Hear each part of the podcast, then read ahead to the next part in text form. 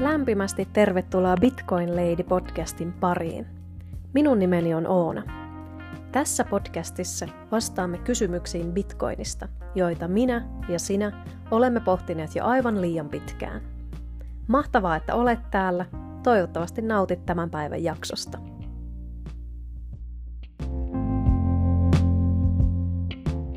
Kryptografian avulla salataan informaatiota ja erilaisten algoritmien avulla voidaan muokata tietoa turvallisemmaksi, etteivät ulkopuoliset taho voi nähdä, mitä viesteissä on.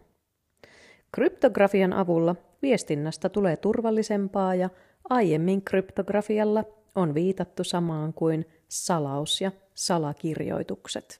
Hyvä esimerkki kryptografiasta on elokuva The Imitation Game, missä Benedict Cumberbatch näyttelee matemaatikko Alan Turingia. Turing selvitti toisen maailmansodan aikana saksalaisten Enigma-koodin. Ja jos mietit, missä muualla olet kuullut Turingin, niin se voi olla tuttu bonusjaksosta Bitcoin White Paper julkaisupäivä. Enigma oli saksalaisten salauslaite, jonka avulla he kirjoittivat viestejä sotatantereelle. Viestin purkamista selvitti yhteistyössä Ranskan salainen palvelu, Puolan salaustoimisto ja Britannian hallituksen kryptologian laitos. Kun tämä joukko sai ratkaistua Enigma-laitteen koodin, pystyttiin saksalaisten viestit lukemaan. Salauskoodin purkamisella arvioidaankin olevan suuri vaikutus, sillä joidenkin arvioiden mukaan toinen maailmansota olisi lyhentynyt viestien purkumahdollisuuden ansiosta useita vuosia.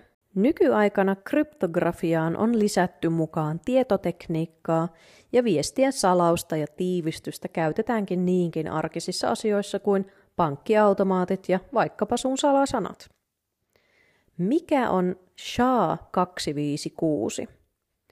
SHA-256 eli SHA-256 algoritmin on alun perin kehittänyt Yhdysvaltojen NSA eli kansallinen turvallisuusviranomainen. SHA tulee sanoista Secure Hashing Algorithm, ja kyseessä on kryptograafinen tiivistefunktio, jonka avulla voidaan tiivistää tietoa pienempään ja helpommin käsiteltävään muotoon. SHA-256 muuttaa alkuperäisen viestin numeroiksi ja kirjaimiksi, jonka koko on aina 256 bittiä. Bitti on binäärinen numero ja se on kieli ja informaation määrän mitta, mitä tietokoneet käyttävät. Bitti on nollia ja ykkösiä. SHA-256 salaustiivistealgoritmi siis ottaa viestin ja puristaa sen näppärän kokoiseksi palikaksi, jotta dataa on helpompi ja nopeampi käsitellä. Kuvitellaan, että on kaksi viestiä. Toisessa viestissä lukee Bitcoin. Ja toisessa viestissä lukee Arvostele podcast tähdillä ja peukuilla, jotta muutkin löytävät podcastin pariin. Molemmat viestit muuntuvat aina 256 bittiin, pitkäksi kirjain- ja lukujonoksi.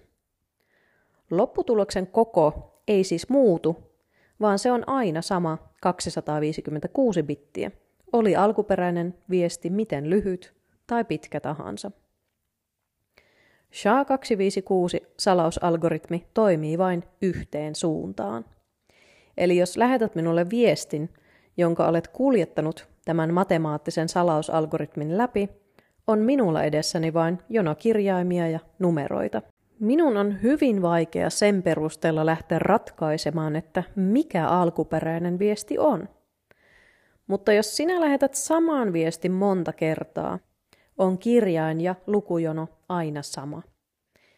Jos tiedät alkuperäisen viestin, on helppoa määrittää algoritmin tekemä tiiviste. Kun taas pelkän tiivisteen, eli tämän luku- ja kirjanjonon avulla, on hyvin hankala päästä alkuperäiseen viestiin käsiksi. Periaatteessa salatut viestit voisi ratkaista käyttämällä suuret määrät energiaa ja aikaa. Käyttämällä brute forcea – eli arvaamalla kaikki mahdolliset alkuperäisviestit, mutta tässä tapauksessa se on vain ajan ja energian haaskausta. No miten helppoa olisi sitten arvata ja käyttää tätä brute forcea tällaisen SHA-256 salatun viestin avaamiseen? Kalle Rosenbaumin sanoin astronomisen hankalaa. Siksi funktiota kutsutaan yksisuuntaiseksi, sillä viestin muuntaminen bittijonoksi on helppoa, mutta toisinpäin mahdotonta. Kuvitellaan, että minulla on nyt edessäni tämä luku- ja kirjainjono, jonka haluan arvata, eli käytän brute forcea keksiäkseni, mikä on alkuperäinen viesti. Mahdollisia vaihtoehtoja alkuperäiseen viestiin on kaksi potenssiin 256. Ei kuulosta hirveän suurelta summalta. Mutta potenssiluvut ovat aina hiukan ihmisen mieltä hämmentäviä. Kaksi potenssiin 256 on niin suuri, että sitä ei kannata edes podcastissa alkaa kertoa ääneen, mutta annetaan osviittaa, että luku alkaa 115 duodeka kiljardia ja vie 21 oppituntia kirjasta yhdeksän riviä, kun vastaus tähän pieneen matemaattiseen arvoitukseen on laskettu auki. Minulla menisi siis melkoinen tovi arvata sinun salattu viestisi. Kirjassa 21 oppituntia sanotaankin hyvin, että maailmassa kaiken murtaminen on mahdollista. Oven, laatikon ja aarrearkun saa auki, kunhan käyttää tarpeeksi energiaa ja voimaa.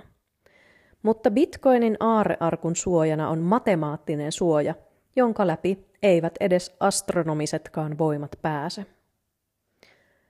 21 oppituntia ja muut mahtavat bitcoin-kirjat 10 prosentin alennuksella koodilla BTC Lady. Löydät linkin kirjakauppaan jakson kuvauskentästä. Laita myös yhden toisen linkin kuvauskenttään. YouTubesta löytyy kuvilla havainnollistava matemaattinen esitys siitä, kuinka galaktisista tietokonevoimista puhutaan, että saataisiin arvattua SHA-256 algoritmilla salattu viesti. Mihin tätä SHA-256-algoritmia ja kryptografiaa käytetään Bitcoinissa? No muun muassa tiivistämiseen. Tiivistefunktion avulla nimensä mukaisesti tiivistetään tuhansia transaktioita lohkoketjun lohkoihin. Yhteen bitcoinin lohkoon mahtuu yksi megabitti tietoa, eli kahdeksan miljoonaa bittiä. Olet ehkä itsekin joskus joutunut lähettämään tai vastaanottamaan ison määrän valokuvia, ja olet voinut saada sähköpostiisi ZIP-tiedoston. Tiedosto täytyy purkaa, että pääset tiedostokooltaan suuriin valokuviin käsiksi. Jos haluaisit lähettää nämä valokuvat eteenpäin, valokuvat, joiden datakoko on niin suuri, ettei sähköposti suostu liittämään niitä, niin voit SHA-256 algoritmin avulla tiivistää valokuvat kätevään pieneen 256 bitin kokoon. Nyt kuvat ovat pienessä ja näppärässä tilassa ja niiden siirtäminen on järkevämpää. Kuvittele, että bitcoinin yksi lohko on isopuinen laatikko. Koska bitcoinin lohkon tila on rajallinen, yksi megabitti, on järkevämpää tehdä tiedostoista siistejä pieniä laatikoita – jotka kasataan lohkon sisälle ennen kuin lohko tarkastetaan, suljetaan, leimataan ja kiinnitetään lohkoketjun jatkoksi. Kryptografia mahdollistaa bitcoinin lohkoketjun muuttumattomuuden. Näitä tiivistelukujonoja, mitä tiivistealgoritmit tekevät, käytetään myös bitcoinissa tarkastamaan datan oikeellisuutta, että data ei ole muuttunut. Jokainen lohkoketjun jatkoksi louhittu uusi lohko sisältää oman tiivisteen, joka sisältää tiedon aiemmista tapahtumista. Äskeinen isopuinen laatikko, joka oli bitcoinin lohko, se jonka sisään kasasimme siistit pienet informaatiolaatikot. Leimasimme laatikon ja se meni lohkoketjun jatkoksi. Tämä leima sisältää tiedon myös edellisestä laatikosta ja sen sisällöstä. Lohkoketjussa, lohkoissa, se on tiivisteenä. Tästä datan linkittymisestä voikin kuvitella lohkoketjun juuri ketjun muotoon, sillä jokainen uusi lohko, mikä ketjun jatkoksi liittyy, linkittyy edelliseen lohkoon. Näin lohkot linkittyvät toisiinsa aina ensimmäiseen Genesis-lohkoon, joka louhittiin tammikuussa 2009.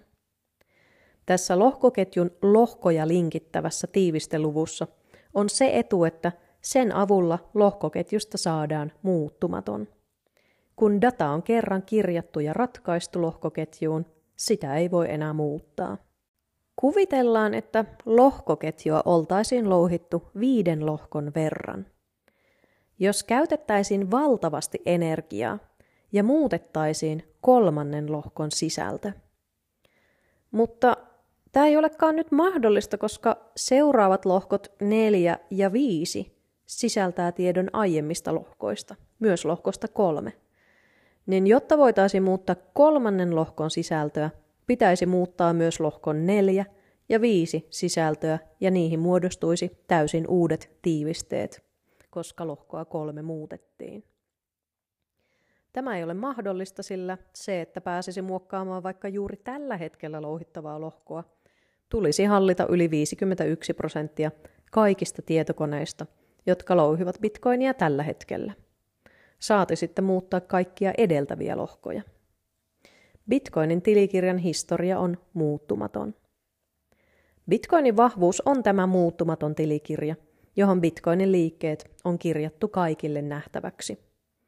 Kukaan ei voi muuttaa dataa, joten kaikki näkevät saman tiedon. Tämän avoimen ja muuttumattoman tilikirjan avulla ei tarvita välikäsiä hoitamaan rahaliikennettä meidän puolestamme.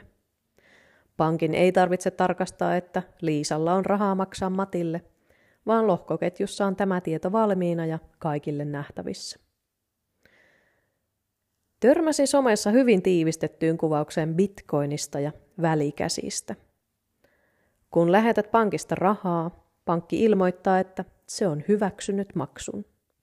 Mutta jos lähetät bitcoinin välityksellä rahaa, bitcoinin lohkoketju ilmoittaa, että maksu on varmistettu.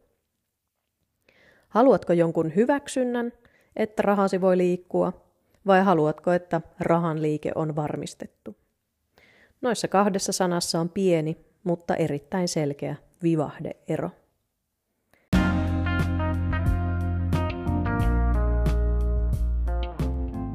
Kiitos, että kuuntelit jakson. Tämä oli Bitcoin Lady Podcast. Tilaa kanava, niin saat uusimmat jaksot tietoosi heti.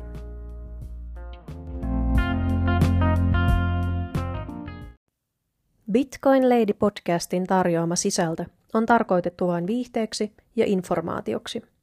Sisältöä ei tule ottaa sijoitussuosituksena, eikä podcast anna sijoitussuosituksia. Älä luota, vaan varmenna.